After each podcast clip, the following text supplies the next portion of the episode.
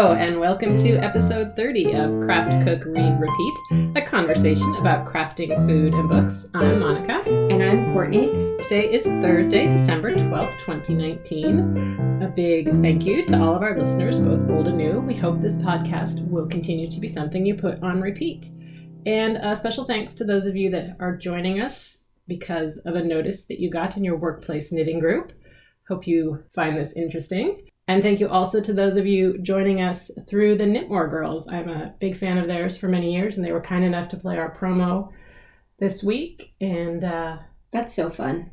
yeah, it's a great show. Thanks, if you Knitmore girls. if you haven't listened to them, you should definitely go check them out. They're actually going to be taking a little break uh, in January and February, I believe, but they have 10 years of back catalog for you to listen to. So definitely check them out.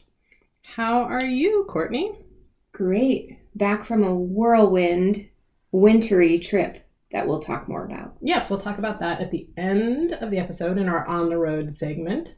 Before that, we'll have On the Needles, On the Easel, On the Table, and On the Nightstand. I guess we should get started. Yes, what have you been doing? I have been going for semi immediate gratification in kind of all aspects of my life. So I was making my notes and thinking about what I'd done these past two weeks. So, as far as knitting goes, I have all my big projects. I have my Elton cardigan, which has gotten zero love. I have my Rye Light Christmas socks, which has gotten zero love. I have gone fully into, well, almost fully into present mode. I didn't exactly plan it this way, but they're kind of quick and easy projects. They just Hmm. happen to be that way. So the first thing I made was the tiger hat by Cherie Marie Leck. And it's a, a basic kind of hat, but she does this really cute tiger colorwork pattern all around the around the hat. And my nephew is going to Germany right after Christmas um, with his dad to visit some family friends. And it's a little chilly there. So my sister said he needs a warm hat. And would you make one? Because that's what you do when you know a knitter. and so I was looking around for hats that I thought he would like and maybe just doing it in his favorite color or whatever. But his school mascot is a tiger. And I found this pattern and it's so cute. And she had a couple different variations of it. And one of them was the hat was the background was black and she striped orange and white yarn. Fun. Um, so it looks super cute. And so I went yarn shopping online. Didn't really need to, but I thought maybe if I could find an orange and white striped yarn, right. that would be easier than trying than buying two skeins of yarn and striping it. Because I don't think I have any orange. I probably have white yarn in my stash, but orange yarn is not a color that I work Gravitate with. Yeah, towards. so I don't think I have anything in there. So I was just playing around on Etsy and I found this really cute yarn from Yarn Loving Lady is the name of her shop. And it's a superwash merino and worsted. And the colorway is American Robin. Perfect. So it's all orange and white and it has some little black speckles. It looks so cute. So I used a like a charcoal gray background. Oh yeah, Mad- Madeline Tosh DK in graphite. So really dark gray. And then the orange and white. And it's fun because it's not a self striping, but it is variegated. So it ended up pooling. So some of the tigers are more white with less orange, and some of them are more orange. Some have a nice mix. And they have little So- black speckles. it has little tigers in the pattern. Yeah. I'm just picturing like a tiger striped hat. Oh no, it's even better. Oh. It's actual tigers. Monica. It's so cute, and it took me. It was ridiculous, like four hours. Well. Even I was super impressed. Like I sat down Saturday afternoon and started knitting, and and I think because it has the cute pattern and every row is different, and you get to see the orange and the white coming up, you just keep going. Very satisfying. Very satisfying. And then all of a sudden, I was done. It's like, oh, look at that. That's exciting. Does it require a pom pom? No. Oh. I mean, I guess you could. I don't think it needs one. I think that would possibly be too much. No. With the tigers? I don't know. Let me see it. We'll have to post a. There's always in the show notes there will be a link. Oh, they're bigger than I was imagining. Yeah, they're pretty big. That is adorable. Yeah. Good job. Thanks. I thought you meant like tiny little tigers. You know, the suggestion of a tiger. Oh no, it's a full-on tiger. It They're is. pretty big. I think there's about six of them around. that Very was fun. cool. That was fun, and I think she is also part of the indie designer gift along, which is running on Ravelry this month. Um, this is the seventh year or so they do it, and it's indie designers, and they put at least 10 of their patterns on sale. I think it's 20% off. It's a good, good, good amount off. And then the whole month you you can knit any of their paid for patterns and post your finished object. And then there's prizes and giveaways and they have other fun things going on. And I've never really participated in it, but I happened to check on this pattern that I've been thinking of knitting and she was participating in it. So it's like, all right. I do need to remember to go post it in the finished object thread though. So and then another hat that I made is Brimish by Sarah Schira, and she is Imagined Landscapes. She has a nice podcast. She's the gnome lady. She does all sorts of gnome things. Um, if you guys are for my knitting friends, you might have heard of her, and she has a podcast as well. So it's a really cool hat pattern. It has six different brims. Usually, for the beginning of a hat, you start off with a ribbing pattern, which is, I mean, if you think of a, a knit hat, any even a, a store bought knit hat, will have that stretchy part at the bottom to kind of hold it onto your head. So that's the ribbing, and you can do all sorts of different things. You can put cables in there, you can make it lacy, you can do all kinds of different patterns. So she does six of them, and she has like six different sizes. So baby to big man head. so it's a really useful pattern to have in your arsenal. So my family is going to Canada, also cold there, is my understanding. um, and my children don't really have warm hats. I've made some for Simon, and obviously I have a hat or two in, in my wardrobe, but the boys don't have anything because it's not usually cold enough here Yeah. for them to want to wear them. But I thought I should make them hats so that they don't freeze. Um, so this will be for one of the boys. I finished up the Madeline Tosh DK in graphite for the brim, and then used three Irish Girls Rose Leo Organic in irises, which is a deep dark purple. Um, both of them have their favorite color purple right now. Just thought was interesting. So this hat technically could be for either of them. I think it'll be for my younger son. He has more hair, and this hat Yeah. turned out a little bit bigger than I thought. I didn't check gauge on it, and so I think it is user error and not the pattern. But the brim pattern I used is the little hourglass rib, so it's sort of looks like cables, but it's it has in between the It undulates. flat parts. Yeah, it goes in Yeah. between. So I think it'll be good. Fun. Yeah, Good for you for knitting for your kids. yeah. And then I started another one for the other kid, but I think I've just cast on. The other hat is going to be the Stash Busting Helix hat by Jessica Rose. And I had made one for my mom when we went to Alaska. It ended up really cute. So I think hopefully this one will turn out really cute as well. And I'll use black and gray, and I still have some of that purple left over. So Fun. they'll be similar but different, coordinating children. And then I started some slippers that are actually for me. That went super quickly, except that I totally, again, user error. This is why we swatch people, because we can't just guess at needle size, especially if we're going to make it bigger than what is called for. So, super bulky yarn, really fast pattern, very clear, very nice. The pattern is Mine, M I N E, um, by Faye Kennington. And I had some leftover Lion brand thick and quick in gray marble. So just, you know, easy yarn. See how and this it's just a little slip on. Yeah, so you kind of it's kind of like knitting just the bottom of a sock, but she Yeah. does a nice cable pattern on the top of the foot. Mm, So cute. it looks cute. The issue is that it calls for size 10 needles. I had 10 and a half and I had 8. So I thought I would just do 10 and a half and I do the smallest size and then I don't have a terribly small foot, so I figured it would turn out maybe a little big and that would be fine. It was really way too big. And then I ran out ran out of yarn on the second slipper. So I just ripped them all both out and borrowed size 9 needles from a friend. Okay. And I'm Um, starting over. I have, I think, every size needle because I inherited um, a knitter's collection of needles. Yeah. Oh, actually, that's not true. I did find a size 9 needle and started knitting and got about halfway through, and the cable came out, came detached from the needle. So this was a long circular, Oh. so where you, I st- was using double pointed needles, Mm-hmm. which I guess they could break in half, but that's not generally an issue with double pointed. but then I switched to a really long circular needle. So there's needles at each end and then a thin, flexible cable in the middle. Usually it's not an issue. Mine was maybe a smidge short for this project and kind of pulling and twisting a lot. And it finally decided it was done working. Did you order a replacement yet? Well, no, that was when I borrowed the size 9. Okay. Double points. And then I haven't had time to knit since then. Phew.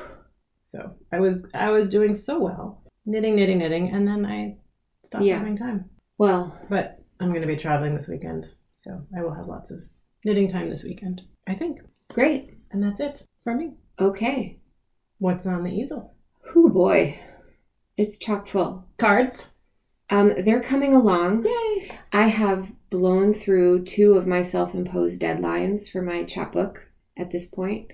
And now I'm at the place where everything else is landing and Sorry, you you hit your deadlines or no, you I've missed blown them? missed them. Oh, okay. I meant to have all the artwork done before I went to New York City Oh, this right. past weekend, and that didn't happen. That was a pretty ambitious goal, though, wasn't it? It was. Yeah. And then I meant to finish everything this week, and I am, I'll talk about why I haven't hit that either. But now I'm okay with it. And if these things go out on December 21st, then they go out on December 21st. And Nobody's going to complain. Right. And I just kind of want them off my plate.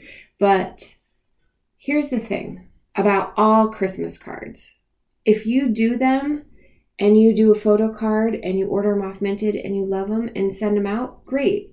If you don't do Christmas cards, great.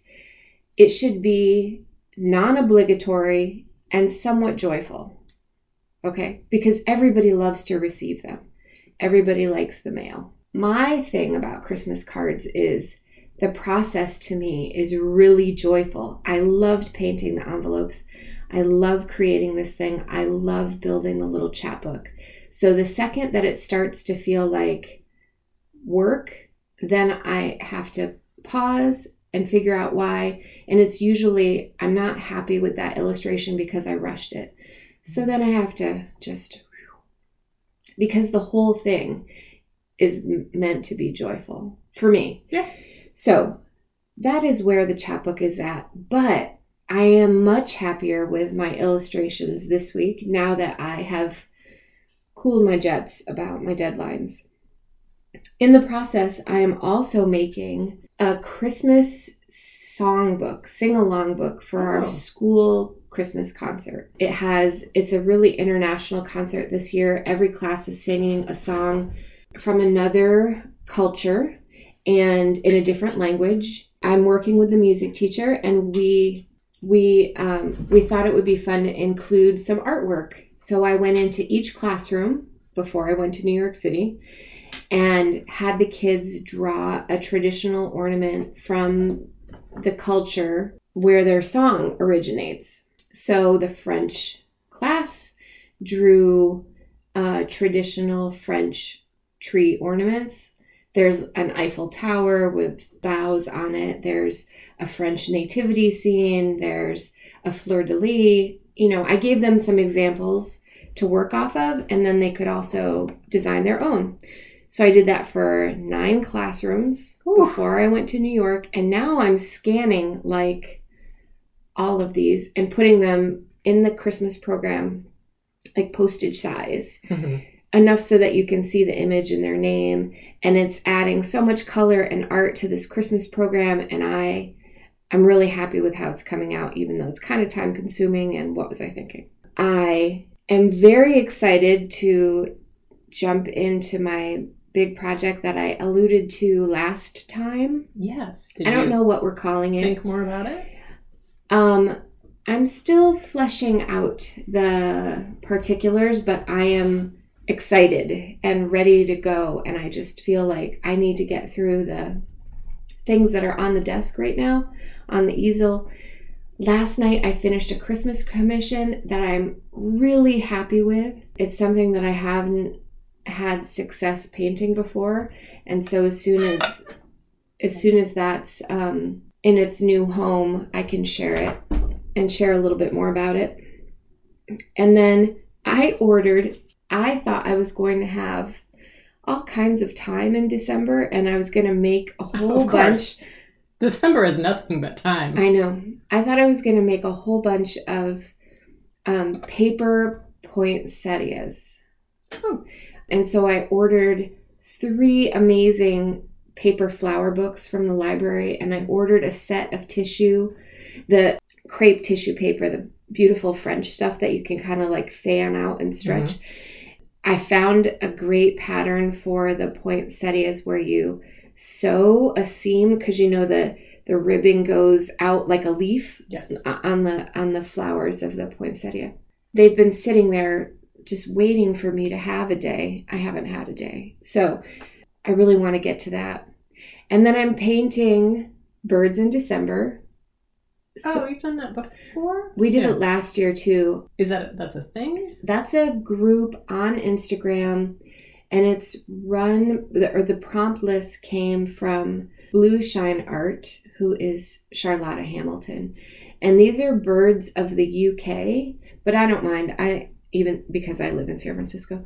But they are a great warm up for me. So I'll paint a bird and then I'll dive into a chapbook painting. And that's been a great way to stretch before I do the actual Yeah. work. So that is what's been on the easel, but I'm still really excited to open up the floodgates for the next big project. Right. So are you going to try and start right with the new year or just see where things land? I would love to. However, I recognize that not everybody wants a survey, maybe right around Christmas time. so once oh, I, right. I forgot about that. yeah, because I Well, I mean, you could do the first couple on your own. absolutely, and I want our listeners to be able to participate too. All right. So at some point, I'm going to do a call for um, ideas Excellent. and and get feedback from people. Cool. Yeah. Sounds good. And then we had a request Oh yes. from my friend Telly. She wanted to hear about scissors, and we did not talk about that with our gift episode, but I did think that would be a good thing to chat about. As I said when you asked me about this, I could talk about scissors for an hour, but We'll keep it shorter. we'll keep it shorter. I opened up my drawers and looked at my scissor collection. And there's really only two brands that I'm using on the regular right now. I use Fiskars, the orange handled ones, as my utility scissor for paper, wrapping, all of that stuff. For sewing, ribbons, uh, anything textile, I use the Kai dressmaker shears. Um, they're a black handle. I think they're made in Japan and they're amazingly sharp. I also have a pair of Kai embroidery scissors, which if I were a knitter, I would I would keep a pair of those. They come Mhm. with a um a sheath Oh, yeah. that goes over the Mhm. blades and they're tiny. So, I mean, not tiny enough to take on an airplane, but tiny enough to keep in your knitting bag. Wonderfully sharp, very accurate. You can just snip just a tip, you know, just a little. I use them mostly for really fine cutting, but I'm really happy with those. And where would you get those? I have gotten the Kais off of Amazon. Okay. And then I have a couple things to add about scissor care. When I am sewing with those dressmaker shears, a lot of times I'm making little tote bags or, you know, project bags, that Mhm. kind of thing. And I'm putting it in a zipper that generally is longer than the project requires. It makes for a nicer zipper transition ending, that kind of thing. And I never cut the zipper, the plastic zipper with my Kai scissors. I always use a utility pair. And I don't really ever cut a metal zipper at all because you can buy them. They're more for apparel anyhow, but if I'm putting it in a bag or something like that, I'll use actual uh, tin snips or like um, more of a jewelry clip wire cutter hmm instead of use it because that will destroy a scissor very fast. So that's my tip about zippers. Um, I keep them labeled, and my family knows that the orange ones are safe for pretty much anything except metal, and that they're never, ever, ever allowed to touch the black ones. And then lastly, I clean them with orange oil all the time. Oh. So even if you're not cutting paper or adhesive or that kind of thing, they get ink or paint will sort of gum up the mechanism. And so be really careful. But you can put some orange oil on, or yeah, put some orange oil on a paper towel and then carefully clean away from yourself, you know, clean away. And it will take any kind of adhesive or any debris off the blade and then they're really sharp again. And this works for the Fiskars too. So I really think that I probably do it twice a year and I could probably do it once a quarter. And that'll 'em. keep it sharp, or do you need to actually take them and have them sharpened, or is there is that a thing? You can have scissors sharpened and I have a pair of Ginghers. Do you know that brand? I think so. it's like G I N G H E R. I think I might have a. a little German, yeah. yeah. German pair, I think. I have an old pair of my grandmother's that I keep meaning to have sharpened, and those are all metal. The problem with those blades for me is that they're really heavy, and I think my Mm. grandmother probably had this problem too. So it's a lot of fatigue if you're doing if you're cutting out patterns Right. or I mean I wouldn't use those on paper, but metal scissors are heavy. So if you're doing a big project, find a scissor that fits your hand properly and is lightweight because it's it's a tool like any other thing. It should, you know, like a kitchen knife, it should fit you and be the right weight for what you're trying to to do with it. But that one could be sharpened at a knife shop. You can unscrew it and take in the I think they prefer you to unscrew it at home, but you can check with your sharpener about that. I I wouldn't sharpen them myself No. because the angle is different than a kitchen knife, Oh, okay. so it'd be Yeah. harder. Cool. I hope that helps. What do you use in, for your knitting scissors? I think I have the Ginghers that I use, or I have I have a couple of different tiny ones. One is very cute. It has it's it's owl shaped. That is cute. the beak, I think, is the the snippy part. Um, yeah, I do try and keep them separate. You want it to be nice and sharp to cut through the yarn easily, so it's not fraying all over the place. And mine are pretty tiny, and I have large men in my house, so they're not going to usually Grab steal those. my yeah. tiny little scissors. And then for traveling, I have actually Simon got this for me, and I think it just you can get them at Joann's or Michael's, and it's it looks like a wheel with and it has little sharp edges inside it, so it doesn't look like a scissor. So Mm. you can carry it to the courthouse, you can carry it on an airplane, and you pull the yarn down through the the cutouts in the wheel, and it snips them off pretty well. I should add that I also have a cutting wheel for when I cut patterns. Oh, like a pizza. yeah, So that's the- a, that was the gesture that she was making. It looked like a pizza knife. I know we keep talking about YouTube, and that would be the one reason why Yeah. it'd be helpful. The Olfa brand, that's a that's an interesting way to cut fabric because you can take the blade off and put a new blade on, like more like an exacto knife, Mm-hmm. Oh, okay. which I could also talk about for days. We'll do that later. Yeah. Um, I'll talk about that next time because I use an exacto knife to cut all of the chapbooks down to size Oh, yeah. by hand. Wow. But the Olfa wheel cutters, there's I think a different term for it. But anyway, cutting cutting wheel. Um, the trick with those is that your cutting mat needs to be pretty Mm. big. And so that's the hard part is I don't really have a, a huge surface for a big cutting mat. But if I had more of a sewing production, I think I, that would be something I'd look at because the smaller the wheel makes for a really accurate cut and you can cut through several layers.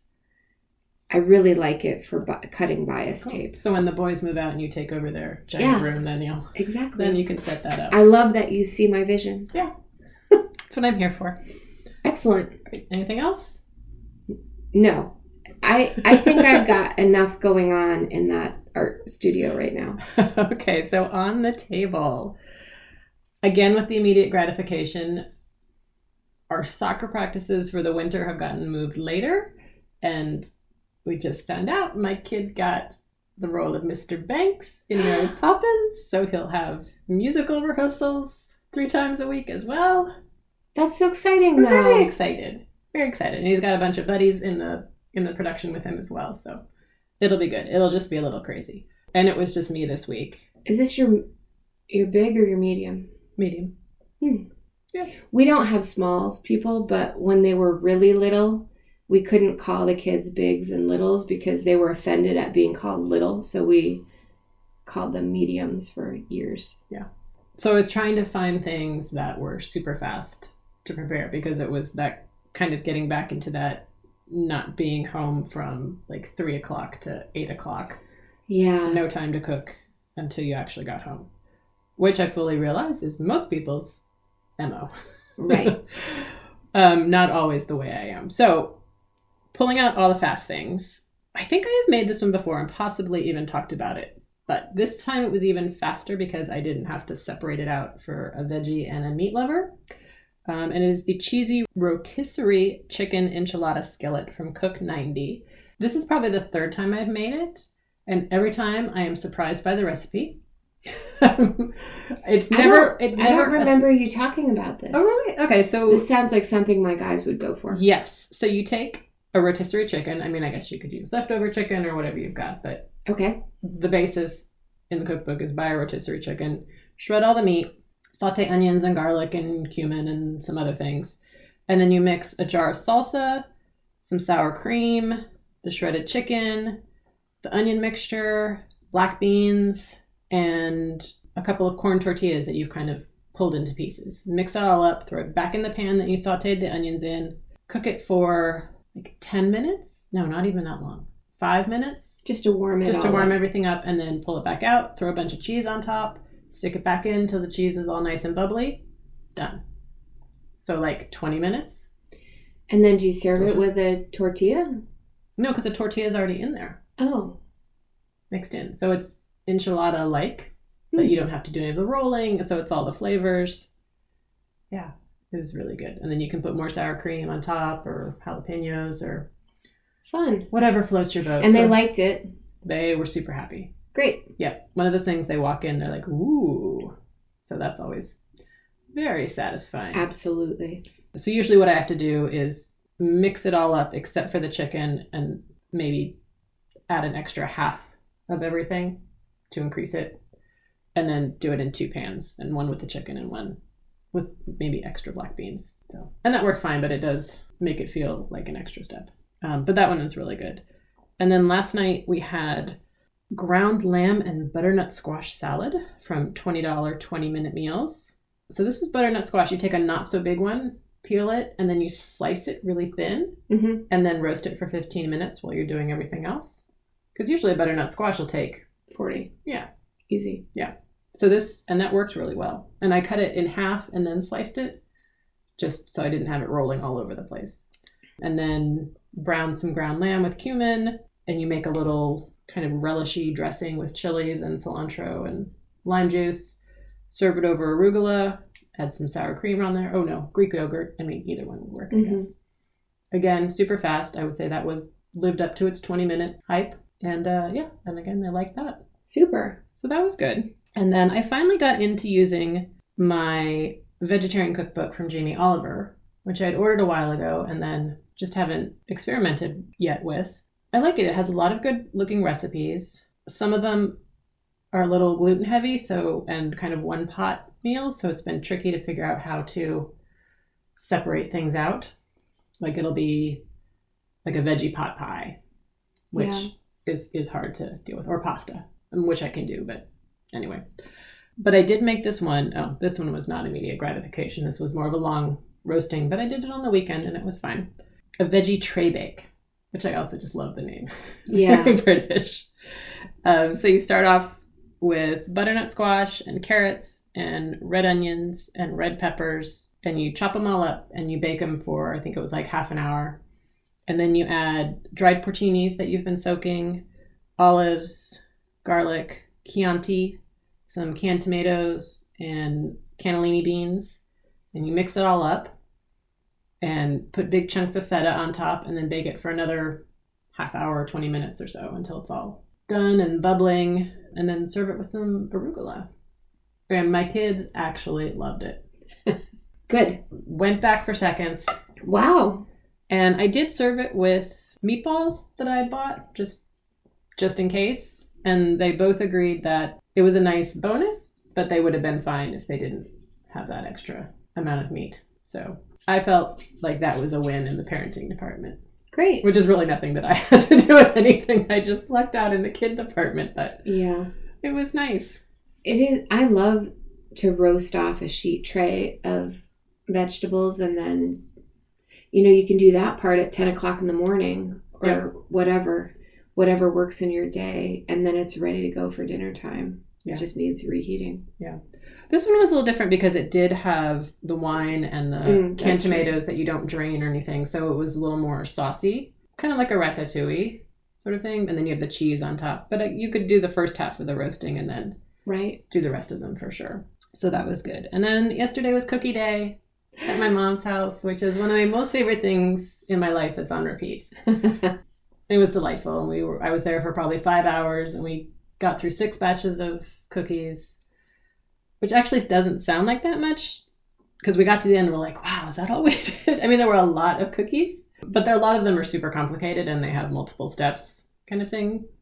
So that took a little while. What I wanted to talk about was we made gluten-free M&M cookies because that's my husband's favorite. So we always make that gluten-free for him. And because you had talked about using the almond flour hmm last time and how they went bleh and spread out. And the past couple of years, when we've made the gluten free ones, they've spread out a lot.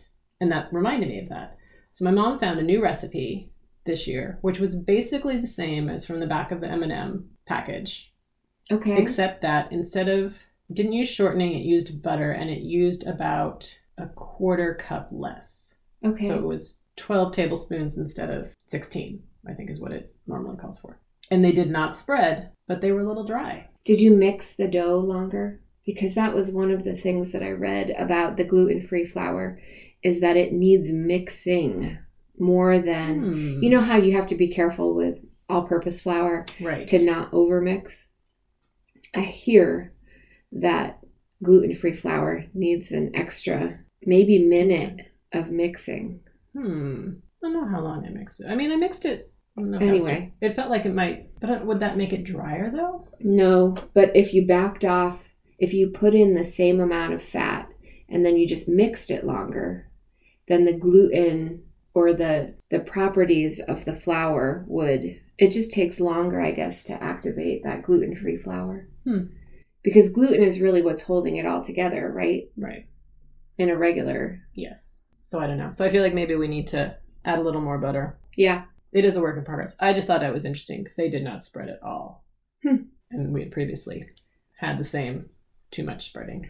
Right. issue. That would be So- my my first step for those for that substitute I did last time would be to back off butter. Yeah. But that's almond flour too, which True. probably doesn't absorb as much fat as cuz it's already Yeah. I don't know. It's a mystery. It's a chemistry. It's a kitchen chemistry mystery. Yep. So we'll just have to experiment more. See what we Um, find out. How about you? Would you like to hear about all the cooking that I've done? yes, I would. well, I've been to New York City. Yep. Where I did not cook like a proper New Yorker. Very good. And then when I came home, I started making this recipe from Tuesday night Oh yes. from the Milk Street Mhm. cookbook. And I chose the braised cider lentils. Oh, those are good. It looks it looks like a great recipe. I was very excited for warm lentils and I like that it has a little slaw with radishes Mhm. on top and it calls for goat cheese, which is my favorite. And so I set off to make these lentils and I had a kitchen accident, which I will not go into detail here because nobody wants to hear about it. You don't. You really don't. Um, but let's just say that I have been cooking or working in or a child in a kitchen for a really long time. I mean, I'm not a chef, I'm definitely a home cook, but this is definitely the worst kitchen accident I've inflicted upon myself. And so that that closes the kitchen portion of my, when I called my husband and told him he was like, "So, you want takeout?" Which is a good response. it's a very good response. The braised lentils Did I you finish them? I finished them, but I messed up the recipe because I was completely compromised. It, it's a cider braised lentil, and it calls for a cup of cider and three tablespoons of cider vinegar. And in my distress, I put a cup of cider vinegar in Ooh. and three tablespoons of. Well, once I realized it, then I just dumped a whole bunch of cider in. Yeah. So they're very cidery lentils.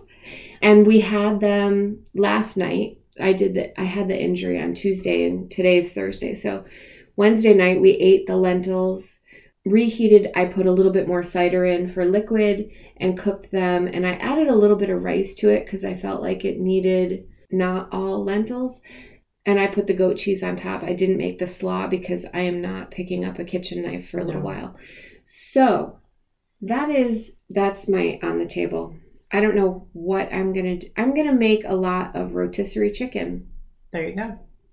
and shred it with a fork That sounds good. sorry for this very brief segment That's okay. But I will talk about food on the road.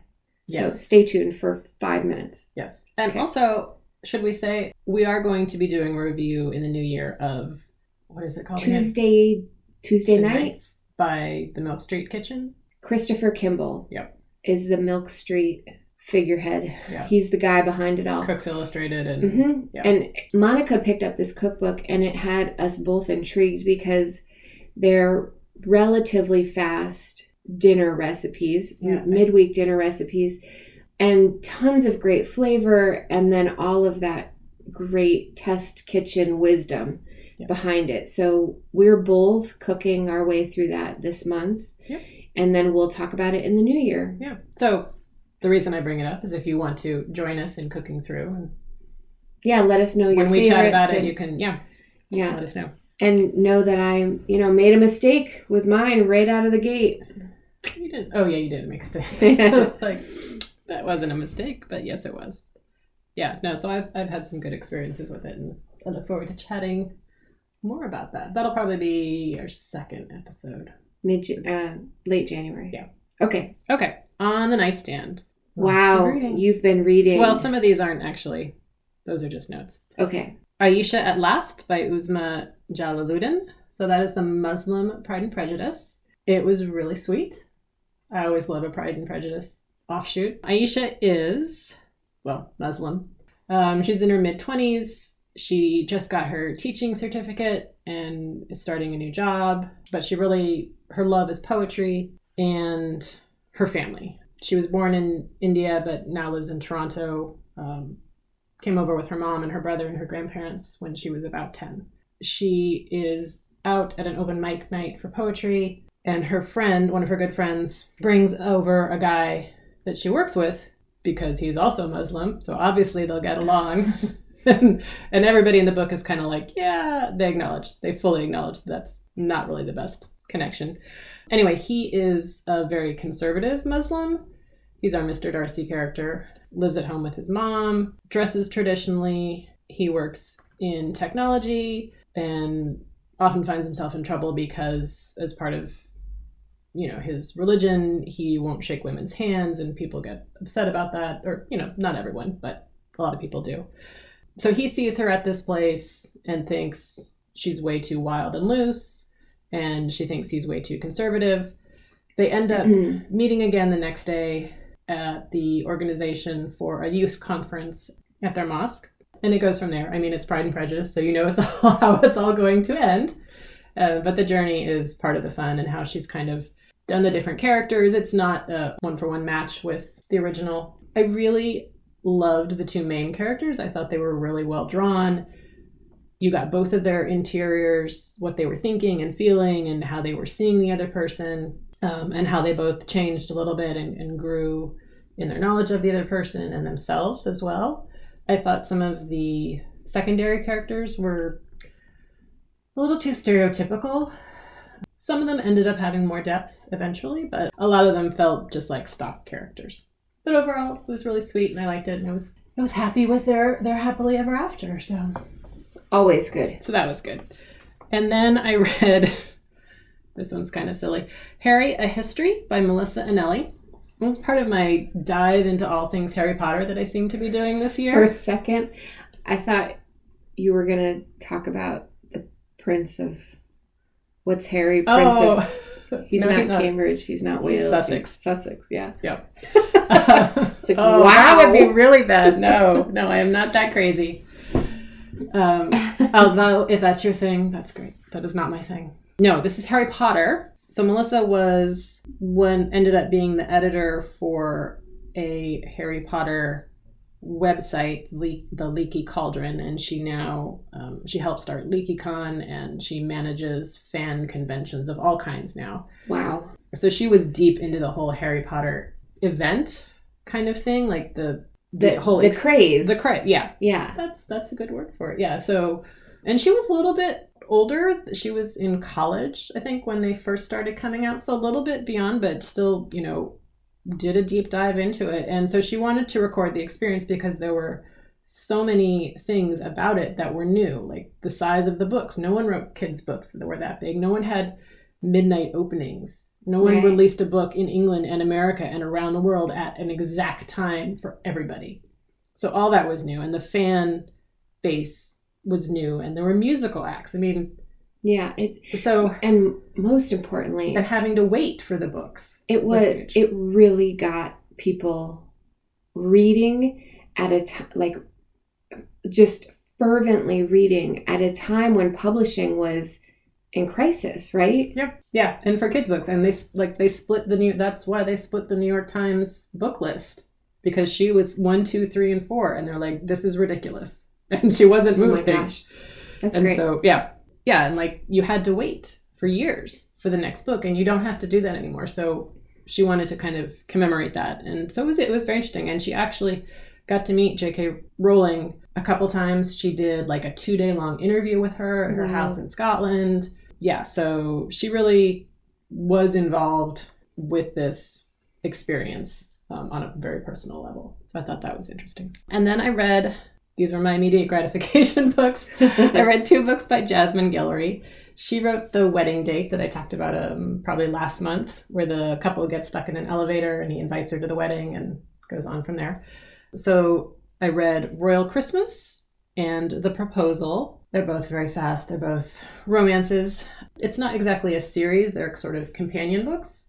So in The Proposal, Carlos, our hero, is the best friend of the guy from The Wedding Date. okay. And then Royal Christmas is the fourth book. And there's so there's various steps in there. So you don't have to have read any of the other books to oh, okay, good. to understand what's going on. It's they're very self-contained, but if you like the people, it's just an extra level of enjoyment. So Carlos in the proposal is he's a doctor in LA. He's at a Dodgers game with his sister, and in front of them is a jumbotron proposal going on. And the woman says no. And he can hear what she's saying. What she's saying is, We've only known each other five months. We haven't talked about this. What are you doing? Also, he spells her name wrong on the on the jumbotron, so she's like trying to be nice about it and not say no right in front of him and all of these people, and he won't let her not. Say, he's like, "Are you turning me down?" So he gets really upset, storms off with all his buddies, leaving her alone there. And because it's LA, the camera crews start moving in, and most of the people, all they know is that she turned him down. They're mm-hmm. like, who does that? That's crazy. So he and his sister swoop in, pretend they know her, like, oh, it's so great to see you. Let's go get a beer. And they get her out of there. And they end up driving her to meet her friends. They all go in and start chatting. So it kind of goes on from there. Obviously, it all works out. It's delightful. Two really strong, great characters. Super sweet. Um, pretty steamy. Your Not- heat, heat index? Yeah, it's it's up there. It's not it's it's you know fairly open door. And then the one that I read, the other one is called Royal Christmas and just came out. Vivian is uh, accompanying her daughter, who is going to be a stylist, to the Duchess of Sussex over the Christmas holidays. So Okay, that's just funny.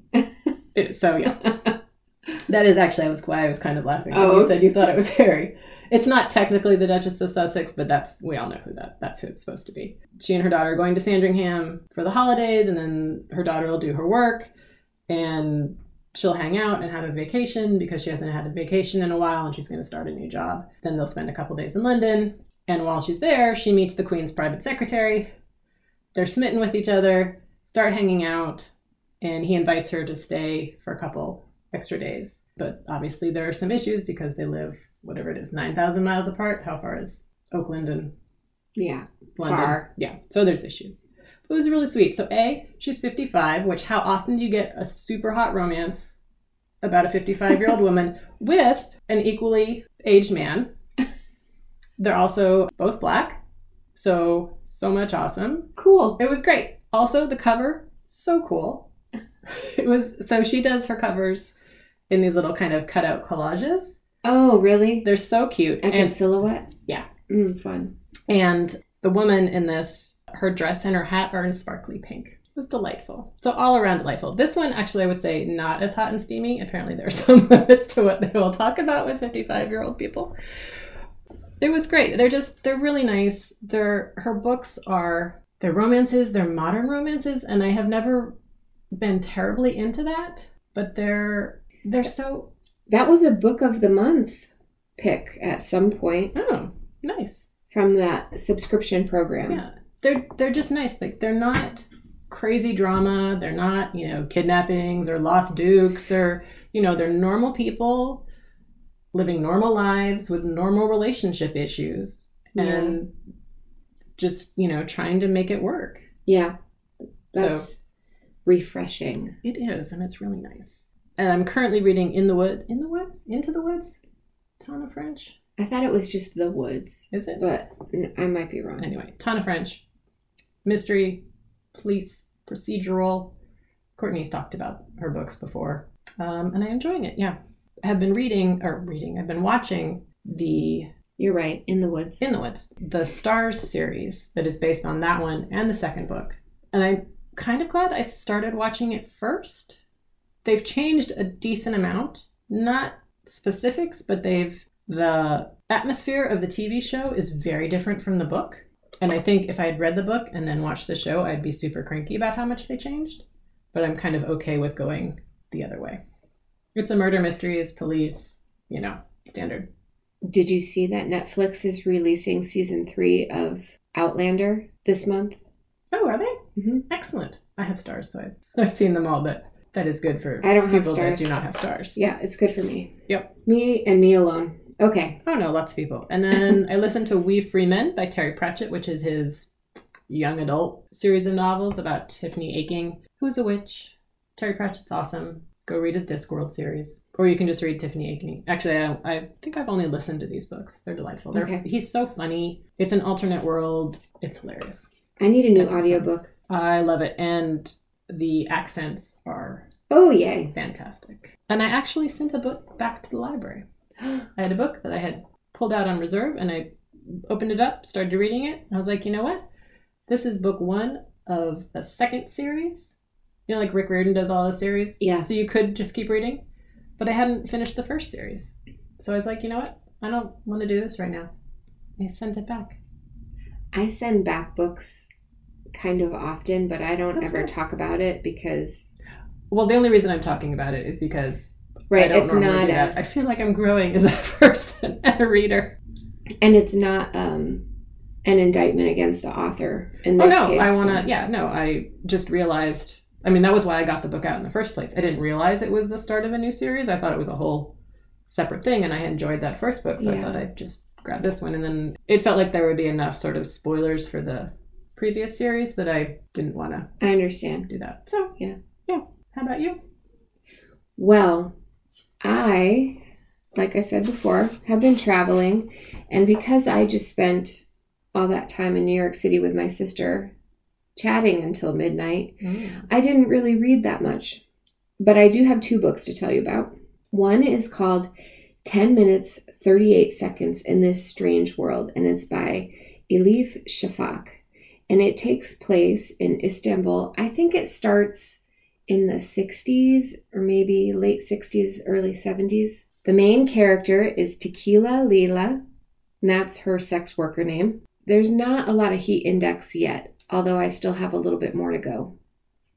This is more about how she landed in the world, but the 10 minutes 38 seconds from the very beginning is the story of the end of her life. and that after her heart has stopped beating, she has 10 minutes and 38 seconds to look back on everything. Oh. And so, yeah, it's it's a hard entry into a book, frankly. But what she's doing is weaving in the most critical of her moments and then her five important friends because she knows that they're going to be devastated.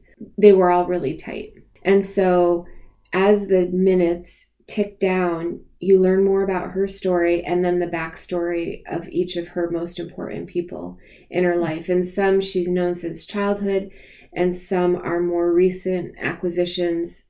It's discussing cultural challenges in Istanbul during her life and it's talking about one of her friends who didn't feel his biological identity and how he transformed that. Everything that she's talking about is kind of difficult, but beautifully written in a way that makes it, I think, accessible to all readers. Maybe not young readers, but I don't particularly like to hear about abuse. This is closed door in some ways even though you're you're hearing some details it's not very explicit so there are elements of that in this book it is really well written and the char- this main character you are you want to spend this time with her. Wow. so not the easiest and that's why i didn't take it on the plane with me because it felt a little bit hard and then i thought i was going to buy a book at the airport and security took too long and then i was going to miss my flight. So i ended up watching two movies on the airplane instead of oh. reading like i normally do. I'm also reading confessions of Frannie Langton and it is by Sara Collins. This takes place in 1820s jamaica and then they shift to london. Frannie is initially a slave and her owner takes her to London. And she he's a he's super weird and was doing phrenological experiments and research and There's it's like the bumps on your yeah head the bumps on your head and like measuring orbital cavities and ugh. and she had been assisting him because she is very learned. She can read she can write. And they talk a little bit about how she got her education. So the main themes of this book are the the shift from slavery to freedom because at that point slaves have been emancipated in London. Mm. so it's you know when is the rest of the world going to catch on to that? This is a terrible terrible practice. And and how she's confronting that but yet she's still household help in London. She doesn't know how to square up this new identity. And there's a there's a whole other story happening with her broadening her definitions of a lot of different things. It's been compared to kind of a gothic jane eyre or wide Sargasso Sea Hmm. type story. And confessing here that I haven't finished this one yet either. So, really well written. Hard, it's a little bit harder to read because you are getting more of the descriptions of what her life was like in Jamaica, which is never easy. But I feel like this one is a worthwhile, a worthwhile journey. Cool. So, not the most uplifting. I could use a romance. Yeah. You can try my books. I may just. All right. On the road. Tell us about your travels. Well, I went to New York City for my sister's belated 40th birthday. And some of the highlights included we went and saw Wicked Oh, fun. on Broadway at the Gershwin, and that was really fun. I don't think we had really ever seen an actual Broadway. We've gone to plays before, but never a Broadway one. I we saw Blue Man Group once, and that was hysterical. That's And we've seen a lot of stand-up comedy, which is also very fun. But this was our first official Broadway show. nice. So That's a good one. good to us. We also ate our way as you know, we walked and talked and ate on repeat Very good. for New York. And some of the I hear they have some good restaurants there. they have some good restaurants, but we're all about simple too. You know, like we had walking and talking to do. So we, I think we were really inspired to go home and cook a few things. We had a meal in Little Italy that was very simple. Um, she had an eggplant rollatini, which she loves. It had tons of cheese on it. Mm. I would back off the cheese a little bit personally, but she loved it. And I had arancini, which are the stuffed rice balls, and they were awesome. I wish I could figure out how to make those so that I didn't have to deep fry them. We need to get the air fryer. Maybe that would be a good. I need an air fryer for rice balls. That's I'm sure you would find other uses for it. Yes, that's true. Another thing that we had in Little Italy that was amazing, and I should never recreate because I would eat a hundred of them, are these almond cream cheese horns that we found at the cannoli corner, and it's um almost like a almond flour cone, very Mhm. buttery, filled with almond cream cheese paste, which my sister described as the perfect thing to frost a carrot cake with because my sister is the only other person in the world who likes carrot cake the way I do. How do you like it?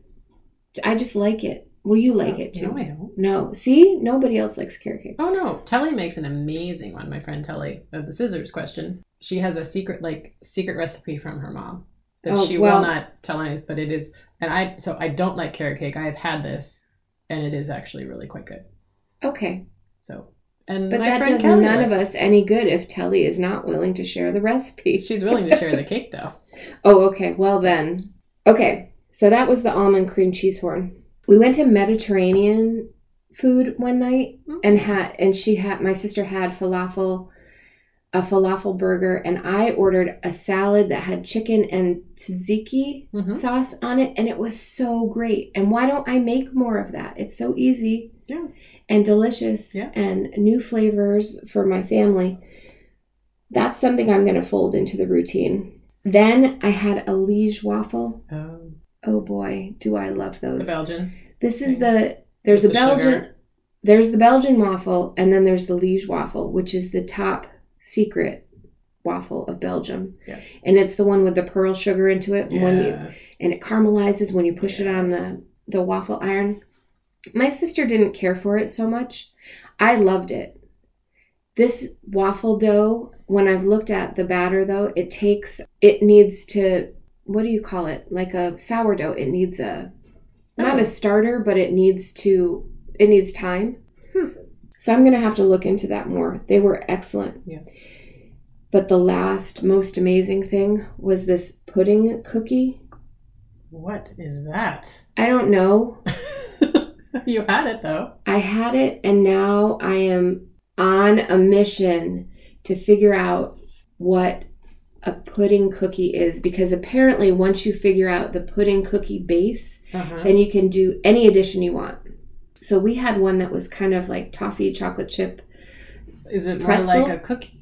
It's a cookie, but it's tall, and the center of it is wonderful texture, like shortbread almost. And then the outside is really soft. And I think you're meant to add a portion of pudding, dry pudding mix, Oh. to a cookie base, and then you can roll with it from there. Hmm. Um, I will report back as soon as I can be more functional in the kitchen. Then a couple of things we saw we saw our show, and then the two spots that we went to that are worth noting.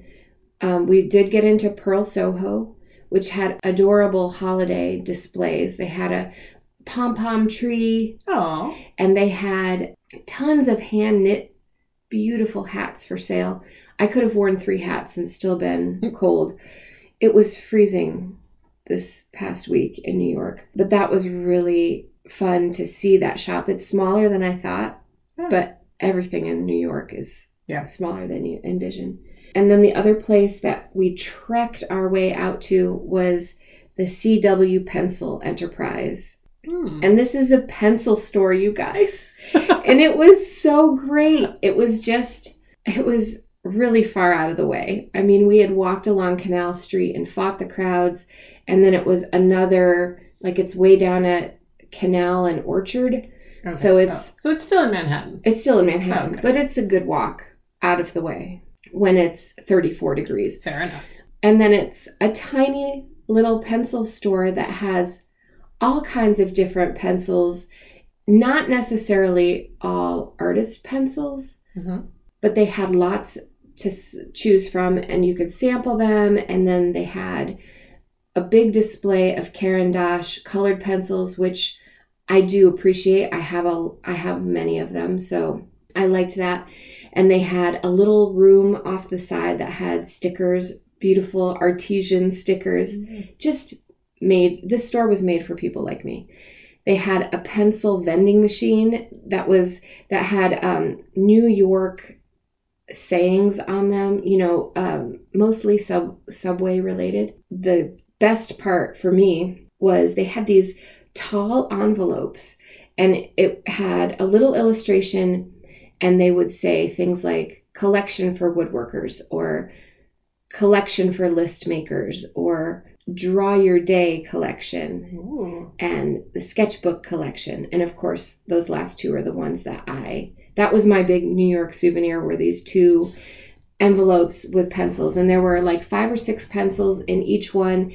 And i was so happy to go back to the hotel and warm up and color little pencil swatches i think i'll post a picture about these because Yes, the please. whole um the packaging was really great they had the blackwing the blackwing pencils which i really love to do a lot of things with but they had some in there that i hadn't ever experienced Oh. some japanese pencils and anyway i'll post i'll post a photo of that because i think our pencil people will get a kick out of it Yeah. and i thought it was just such a great store It sounds amazing.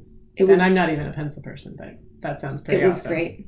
We also went to the New York Public Library, and m Mhm. our brother came into town that day, and we made him pose with the lion. Well, he definitely hammed it up with the lion.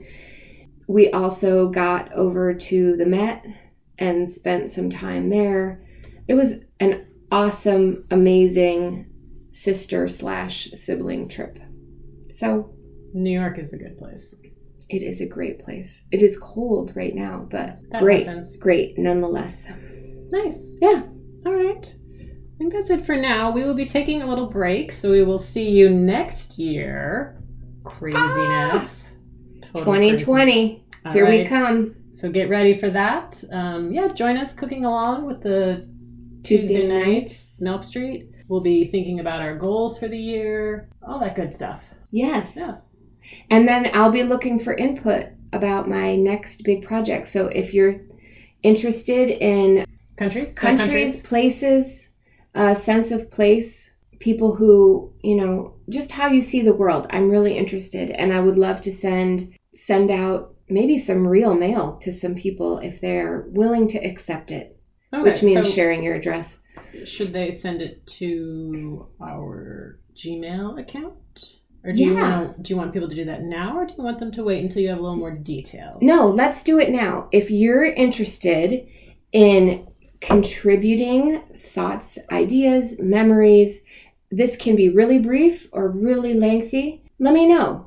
You can definitely reach out to me on my Instagram, which is C, uh, sorry, Cortney SF on Instagram. Know you. Or craft cook read repeat at gmail.com and then if you're more comfortable sharing your actual because you're are you going to do email or oh, i guess we I think I could do email if people don't want to share an address. My personal brand is Real Mail, and I would love to put a really cool, brief survey with a stamp on it and your name and handwriting and all of that. But I get that people don't necessarily want to share their address with a total stranger. So Yes. I think I'll make up an emailable one too. cool So um, yeah, shout if you're interested. and until then make sure to do something you love every day Thanks, everyone. bye show notes can be found at craftcookreadrepeat.podbean.com you can find us on instagram as craftcookreadrepeat or cortney sf that's c-o-r-t-n-e-y s-f on Ravelry, I'm Magdon, M A G D O N. And if you have any questions or comments, email us at craftcookreadrepeat at gmail.com. Thanks for listening.